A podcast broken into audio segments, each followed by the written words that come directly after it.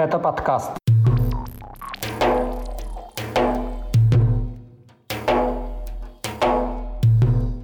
Провал армии Кадырова при наступлении на Киев и штурме Азовстали. Герой России Адам Делимханов. Новые данные о погибших в Украине военнослужащих из регионов Юга России и Северного Кавказа. Пропаганда в чеченских школах и обмен ростовского летчика-контрабандиста на американского студента.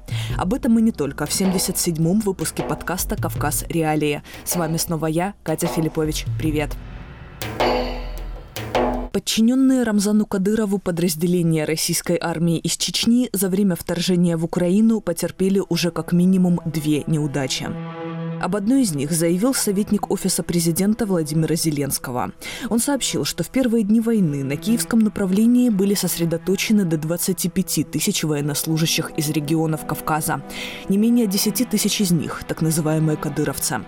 Перед ними, как утверждает Алексей Арестович, была поставлена задача захватить столицу Украины. Однако военные из Чечни с этим не справились.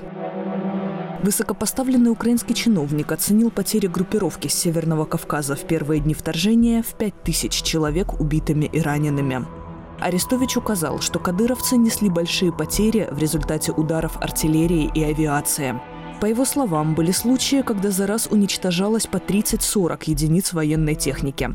В это время, согласно имеющейся информации, кадыровцы действовали в том числе и в районе города Буча, где после ухода российских войск обнаружили сотни тел убитых мирных жителей.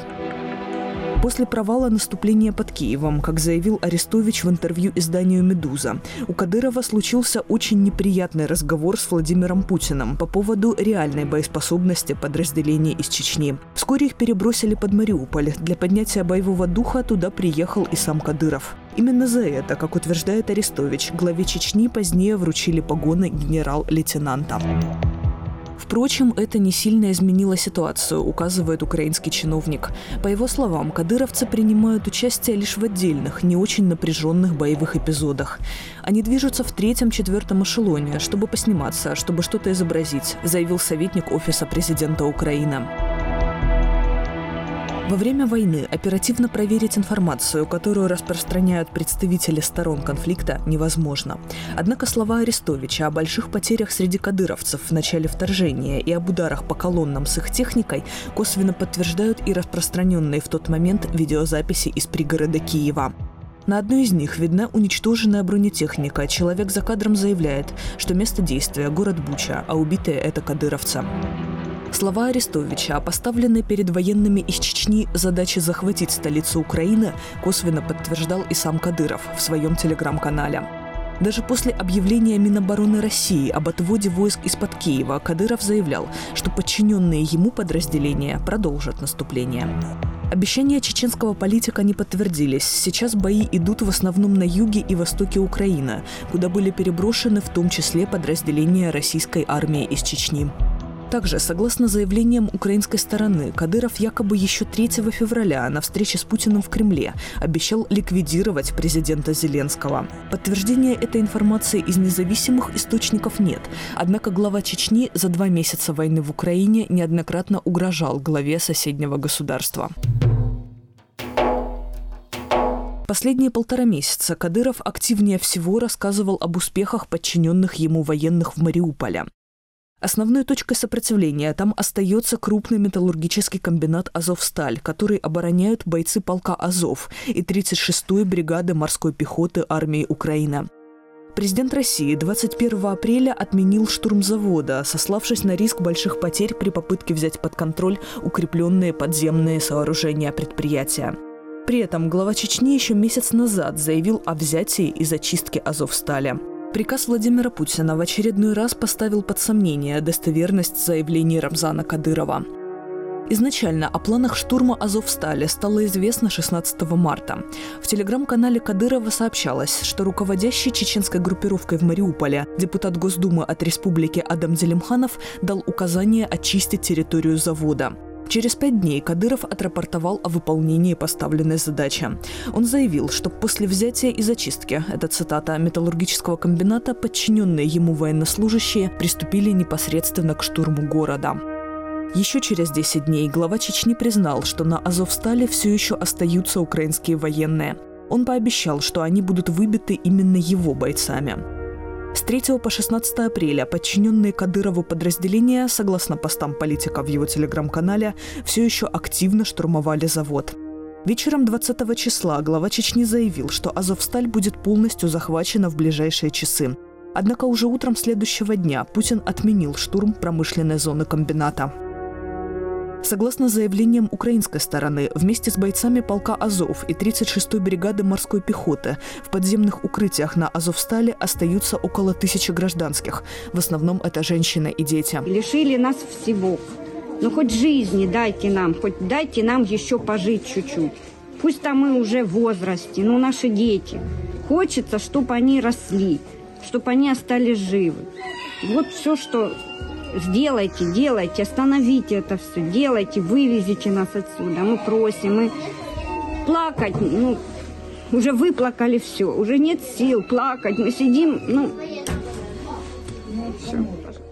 После неудачной попытки захвата всей территории завода Кадыров опубликовал кадры с горящим административным зданием металлургического комбината.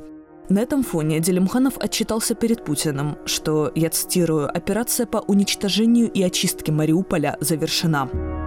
26 апреля президент присвоил чеченскому депутату звание Героя России за мужество и героизм, так указано в официальных документах. При этом ранее из-за многочисленных видео с кадыровцами в Украине подразделения из Чечни там прозвали «тикток-войсками». О том, что военнослужащие из республики вместо участия в боевых действиях снимают друг друга или выступают в качестве заградительных отрядов, заявляли и российские военные. Только за март Кадыров около 30 раз заявлял о скором взятии Мариуполя и опубликовал на эту тему десятки видеороликов с действующими там бойцами.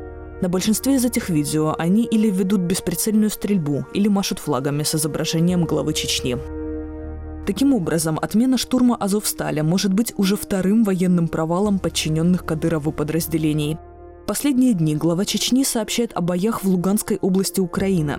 Его бойцы якобы вытесняют оттуда украинских военных. Проверить эту информацию, опять же, невозможно.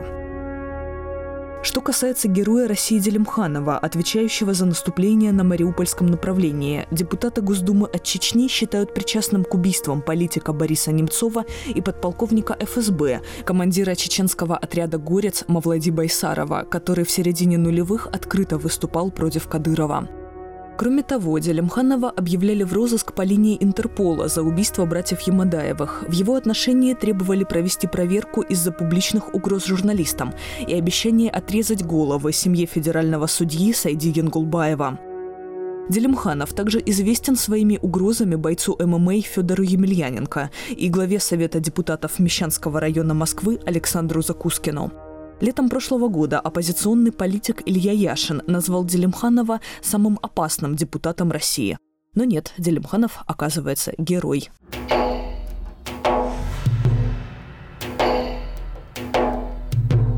С момента выхода предыдущего выпуска нашего подкаста стало известно о гибели в Украине еще как минимум 30 военнослужащих из регионов Юга России и Северного Кавказа. Это 6 уроженцев Дагестана, а столько же погибших были жителями Волгоградской области. По одному погибшему в Ингушетии, Кабардино-Балкарии и Астраханской области. 3 погибших военных были уроженцами Ставрополья, столько же убитых из Северной Осетии и Ростовской области. Еще 4 погибших – уроженцы Чечни. Всего по состоянию на утро 28 апреля «Кавказ. Реалии» известны имена 380 военнослужащих из регионов Юга России и Северного Кавказа, гибель которых подтвердили власти, СМИ или наши собственные источники. Реальное число потерь может быть в разы больше. На этом фоне в Чечне проводят патриотические мероприятия для школьников и студентов. Например, 22 апреля стало известно, что учащихся в городе Аргун собрали, чтобы рассказать им, в кавычках, об адекватной позиции по поводу российского вторжения в Украину. На этой встрече замминистра по национальной политике и информации Чечни заявил детям, что Россия, я цитирую, «разоружает преступно-марионеточный режим и его армейские подразделения». Со студентами и школьниками также поделились информацией, которую журналисты и фактчекеры давно опровергли и назвали фейковой. Им рассказали о якобы геноциде жителей Донбасса украинской властью, убийстве 15 тысяч мирных жителей за 8 лет и регулярных обстрелах силами Украины этих территорий. Такие беседы с молодежью будут проводить в республике регулярно. Об этом сообщили организаторы встречи в Аргуне. Одновременно с этим в Чечне продолжают проводить ночные молитвы за воюющих против Украины кадыровцев. Для этого в мечетях собирают тысячи местных жителей, и чаще всего это работники бюджетных организаций. По данным «Кавказ. Реалия», перед собраниями в мечетях власти распространяют в мессенджерах сообщения с угрозами увольнения в адрес тех, кто откажется присутствовать на коллективной молитве. Теперь читать наши новости стало намного удобнее. Загрузите приложение «Кавказ. Реалии» на свой смартфон или планшет. Вы узнаете о главных событиях на Северном Кавказе и юге России, даже если наш сайт заблокируют. Ссылки на приложение вы найдете в описании к этому выпуску подкаста. Следующая новость этой недели и последняя в этом выпуске не связана с войной. США 27 апреля обменяли летчика из Ростова-на-Дону Константина Ярошенко, осужденного за контрабанду наркотиков, на американского студента Тревора Рида. Ярошенко задержали в 2010 году в Либерии и экстрадировали в Соединенные Штаты, где через год его осудили. Согласно приговору, россиянин взялся доставить 4 тонны кокаина из Венесуэлы. Он мог выйти на свободу не раньше октября 2027 года. Россия называла его арест похищением. Американская защита Ярошенко настаивала, что он стал жертвой провокации Управления по борьбе с наркотиками.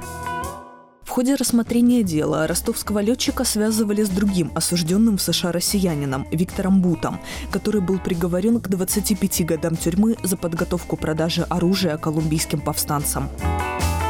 Американский студент Тревор Рид был осужден в России в июле 2020 года. Он получил 9 лет по обвинению в нападении на полицейских в Москве. Утверждалось, что это произошло в автомобиле, который вез американца в участок. Через год гражданин США был этапирован из СИЗО в мордовскую колонию. Вашингтон и сам Рид заявляли о несправедливости судебного процесса. Американец и его семья настаивали, что дело имеет политическую подоплеку. Рид дважды объявлял голодовку из-за условий содержания в колонии и отсутствия надлежащей медицинской помощи. Российские власти неоднократно намекали на возможность обменять студента и другого находящегося в заключении в России американца Пола Уилана на осужденных в США россиян. 27 апреля российские государственные агентства распространили запись обмена Ярошенко и Рида. Их дальнейшая судьба пока неизвестна. На этом у меня все. Подписывайтесь на наш подкаст и на аккаунты «Кавказ. Реалии» в социальных сетях. С вами была я, Катя Филиппович. Пока.